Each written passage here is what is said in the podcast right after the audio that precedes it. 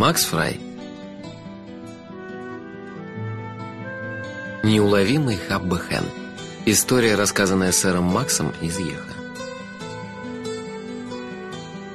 All these moments will be lost in time Blade Runner by Ridley Scott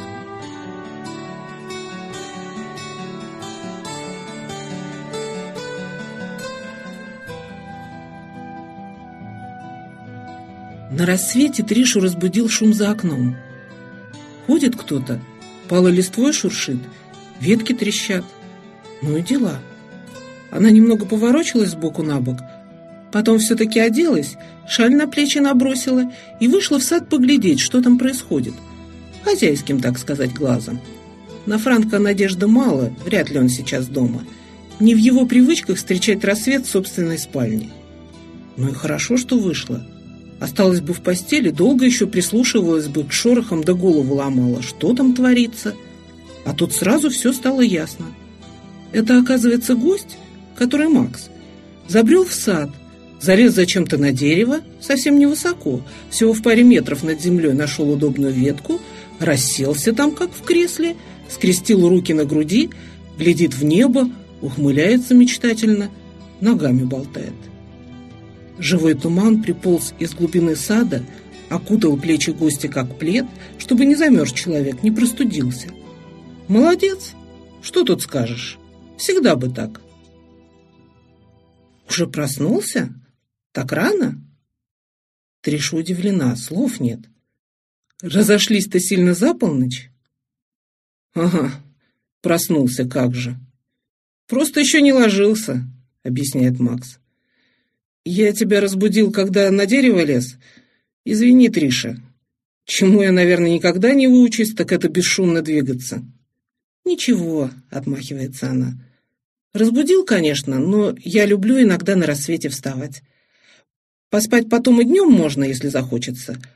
А ты что, вовсе никогда не спишь?» «Ну что ты, спать мое основное занятие. «Видеть сны и сниться, а больше я толком ничего и не умею, пожалуй», — улыбается он.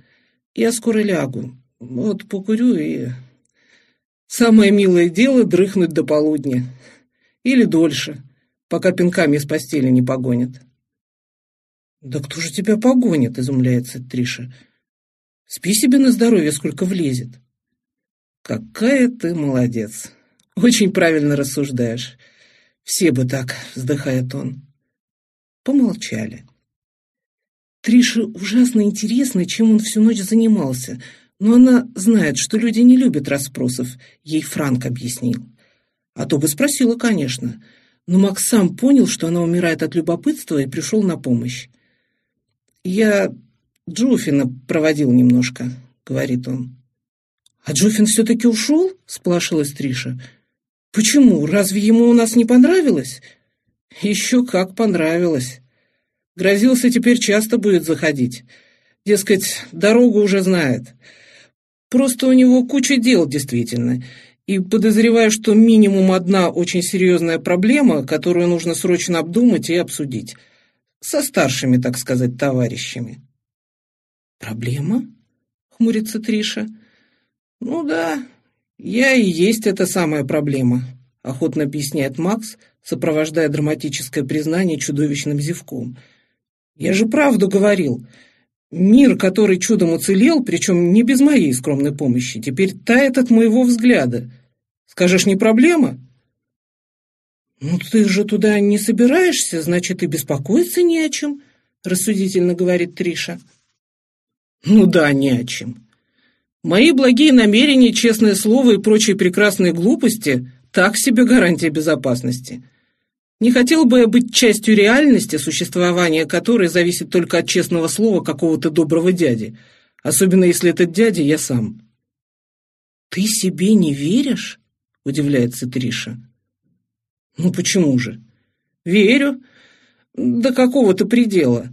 А иногда посмотрю в зеркало, Оттуда ухмыляется незнакомый хмырь, и рожа у него самое что ни на есть подозрительная. И вот ему-то я не верю ни на грош. «Трудная у тебя жизнь, если так», — сочувственно говорит Триша. Зато интересная. Да нет, не так все страшно, конечно. Но Джуфину действительно надо разобраться, почему реальность тает от моего взгляда. Что не так, с миром или со мной, или с обоими? Пока не поймет, не успокоится, я его знаю. К тому же ему придется придумать, как свести опасность к минимуму. Убивать он меня не станет, это понятно. Даже если отбросить сентиментальные соображения, шеф не любитель добро понапрасну переводить. А запирать меня не имеет смысла. Сбегу. Рано или поздно, так или иначе, а фьють, и нет у меня. Я отовсюду сбегаю, иногда непреднамеренно. Таково свойство моего организма. И Джуфин это прекрасно знает. Значит, придется ему придумать еще что-нибудь. Я рад, что это не мои проблемы. Я бы на его месте рехнулся, пожалуй. «Он точно придумает», — обещает Триша. «Что-нибудь такое, что всех устроит. Он такой... такой...»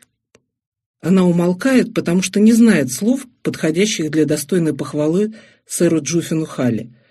Разве только руками всплеснуть, глаза возвести к небу, задержать дыхание, а потом медленно-медленно выдохнуть и улыбнуться. «Эй, да ты, похоже, влюбилась в моего бывшего шефа?» Макс лукаво ей подмигивает и качает головой, не то удивленно, не то укоризненно. «Конечно, влюбилась. Триша рада, что он ее правильно понял. А как еще?» Немного поразмыслив, она приходит к выводу, что правильно, но не совсем. «Ты не забывай», — строго говорит Триша, — «я же только с виду человек. У кошек все иначе. Когда я говорю, что влюбилась, это значит, я просто счастлива, что такое существо есть на свете. А уж если вдруг оно рядом со мной какое-то время будет находиться, вообще сказка, праздник, и ничего мне от него больше не надо».